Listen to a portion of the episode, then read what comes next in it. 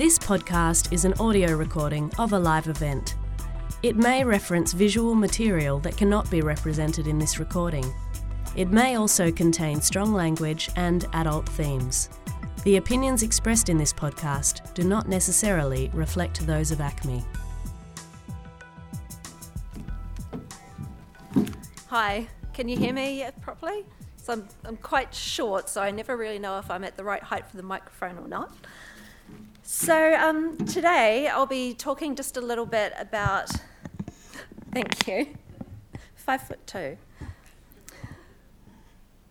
So I'll be talking just a little bit about a small part of my master's research. Um, so as Angela mentioned, my project is about David Bowie, Marc Bolan of T-Rex, and Bakhtin's concept of the carnivalesque in relation to 1970s Britain.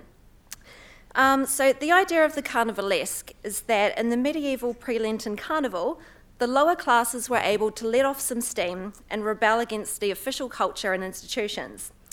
Um, and the carnivalesque, it has been said, was at its most potent during turning points in history or moments of social crisis. Glam rock, then, could be said to be the carnival of 1970s Britain. One part of my research is about the way that David Bowie transgressed conventional norms of gender and sexuality. And today I'll try to, convince, uh, try to condense that to just a few key points. Um, and I'll focus in particular on just a few key moments that you're probably all quite familiar with. Um, there isn't time in the 15 minutes, obviously, to highlight everything. So please forgive me if I miss out what might be a key moment for you personally. And I'm sure that you do have, you know, key moments of your own. So I'll start out by giving some cultural context, and then I'll move on to talk about some examples. Now, yesterday, um, Dr. Ian Chapman gave an excellent account of what life was like in New Zealand in the 1970s. And today I'll come in from a different angle, um, which is Britain in the 1970s. So, the 1970s, and particularly the early 1970s, has been characterised as a moment of cultural transition, signalling a shift of values in what Forster and Harper see as a period of social transformation and fragmentation. In Britain, it was a time of rising unemployment, declining consumer buoyancy, strikes, power cuts, and Irish political unrest, with IRA bombings in parts of London. It was also a time of conflicting attitudes to sexuality, gender, and in particular, masculinity. British society was predominantly conservative in regard to all of these, but at the same time, there was a growing undercurrent of change, and David Bowie was a key figure in transgressing the conventional norms. Hunt notes the relationship between the 1970s crisis of masculinity and the emergence of glam rock. He notes that glam was the most obvious popular articulation of codes of masculinity in a limited state of flux. In 1967, the Sexual Offences Act had decriminalised homosexuality in England. This law change made homosexuality legal for people over 21 years old, and any homosexual acts were to happen in private and between only two people. Despite the change in legislation, British popular media showed that predominant attitudes were still conservative. So, the 1970s depictions of homosexuality in British popular media tended to be either comedic, heteronormative, or ignored altogether. So, comedic examples include TV shows like Are You Being Served? The Dick Emery Show, and It Ain't Half Hot Mum.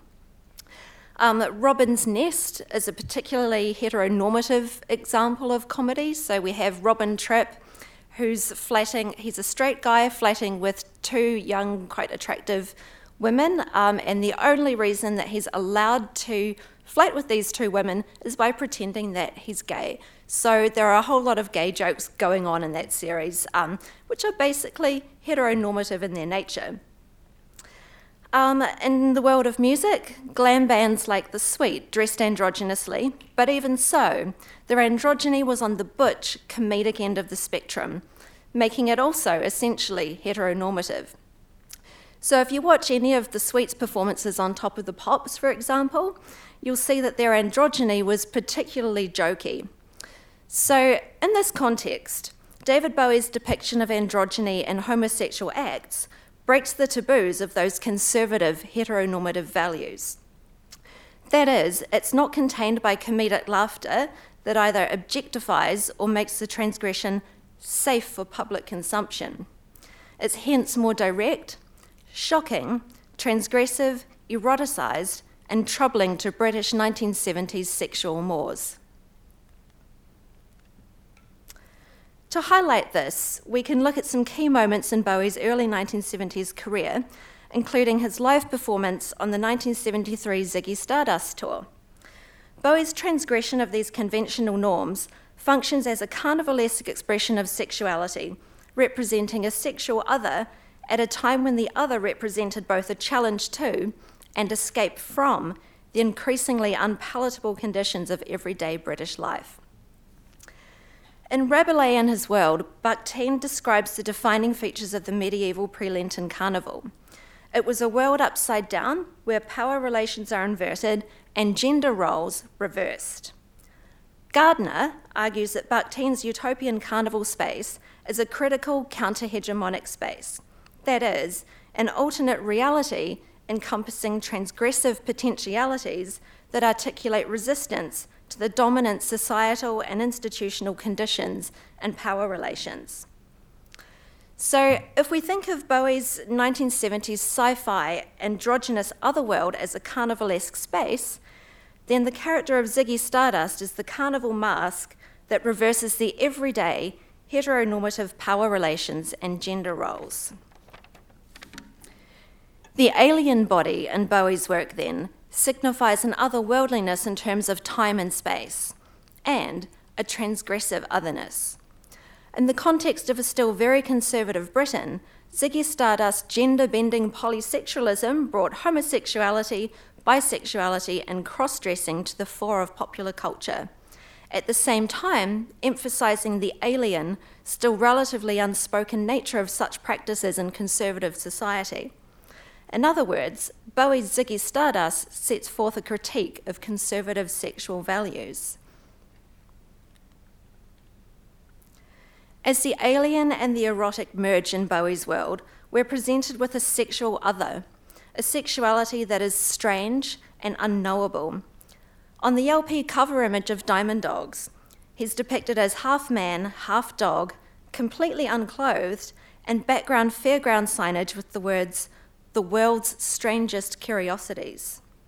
Collectively, these signs and symbols indicate the freak, the somehow abnormal, the hybrid, and the liminal. In effect, the strange alien body that is also linked with the sexual, or in Bakhtin's terms, with the lower bodily stratum. So, what could be represented on British television in the 1970s did not include such depictions of nudity. In fact, what was considered shocking for television was considerably more mild. And it's great that we've actually had a look at the clip of Starman from Top of the Pops this morning because I don't have the clip to show. I do have a really nice GIF though. So, though on film, Mick Jagger's character in the movie performance was androgynous, bisexual, and clearly living a libertine lifestyle, Bowie's relatively mild 1972 performance of Starman on Top of the Pops was groundbreaking in terms of television. It's noted for the moment when Bowie puts his arm around guitarist Mick Ronson, a gesture which, for its time, was coded as deliberately homosexual. The fact that audiences nowadays might barely notice this coding, or perhaps even miss it altogether, is telling in terms of just how conservative the 1970s still were in regard to which gestures and which acts were considered to be shocking. And so, when on tour as Ziggy Stardust, Bowie did not just put his arm around Ronson, but routinely simulated fellatio on his guitarist as part of the onstage performance, we can see that this move from coded gestures to the open depiction of a sexual act was especially transgressive. This moment of onstage fellatio is well documented and often talked about. But beyond this, what of the moment where Bowie goes even further, simulating actual penetrative sex? So, the performance of Time on the Ziggy Stardust tour is even more telling of a moment of cultural transition, breaking taboos around the depiction of an eroticized homosexual body, and even more so, the depiction of homosexual acts, acts which, by law, were only to happen in private, as I said. Throughout the 1973 Ziggy Stardust concert film, there are striking moments of the blurring of conventional distinctions of gender and sexuality through Bowie's costuming and mannerisms, which are not just feminized, but more importantly, eroticized. During the show, Bowie takes the role of a lounge singer, channeling Marlene Dietrich to perform Time. Emotively, he brings one hand to the feather boa and then suggestively glides his hand downwards. Half kneeling as he sings the line, falls wanking to the floor. As he does so, he undercuts the glamour of the boa and his feminized gestures with the use of a blunt colloquialism. The effect of this is both eroticized and, within a social context of still relatively conservative sexual mores, an expression of subversive sexuality. Bowie, in the role of Ziggy, who is now in the role of a, night, a female nightclub singer, approximates the masturbatory actions of a male, putting up for public display a confoundingly ambiguous transsexual act of sexual bodily function. Furthermore, adding to the complexity of this ambiguity, Bowie has taken Dietrich's gender reversal and turned it back on itself. In doing so, he thus makes reference to his own sexual ambiguity within the moment of sexual ambiguity itself. In the climax to the song, Mick Ronson launches into the song's guitar solo. He pounces at Bowie, who lands on his front, outstretched on the stage. Ronson mounts him from behind, pinning him down with his legs as he continues with the guitar solo. This guitar solo, make no mistake, stands in for the penetrative act. Auslander has made mention of whether this sequence depicts consensual sex or a rape. I posit that, given Bowie's facial expressions and cat like physical gestures, that this sequence alludes to a sexual act between animals, especially given Bowie's cat like manner of walking around the stage just previous to this display. Whether this is to be construed as a depiction of consensual or non consensual domination is open to question. Either way, the dynamics here are both ambiguous and potentially troubling and either way, clearly transgressive.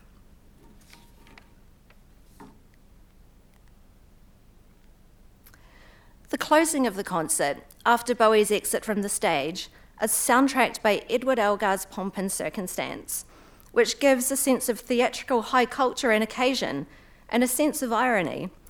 This classical piece is also widely known as the musical accompaniment to Land of Hope and Glory, a traditional British patriotic piece, it's also traditionally the final song of the last night of the proms. It evokes connotations of patriotism, high culture, and occasion. But given the dire social and economic circumstances of England at the time, this particular use of the song takes on an ironic sense of impotence. Although its performance in the show is instrumental, the song's lyrics, God who made thee mighty, make thee mightier yet, speak of a traditional and strong England that by now had long gone. And along with it, so too were disappearing its traditional distinctions and now depictions of gender and sexuality, with David Bowie at the forefront. Thank you.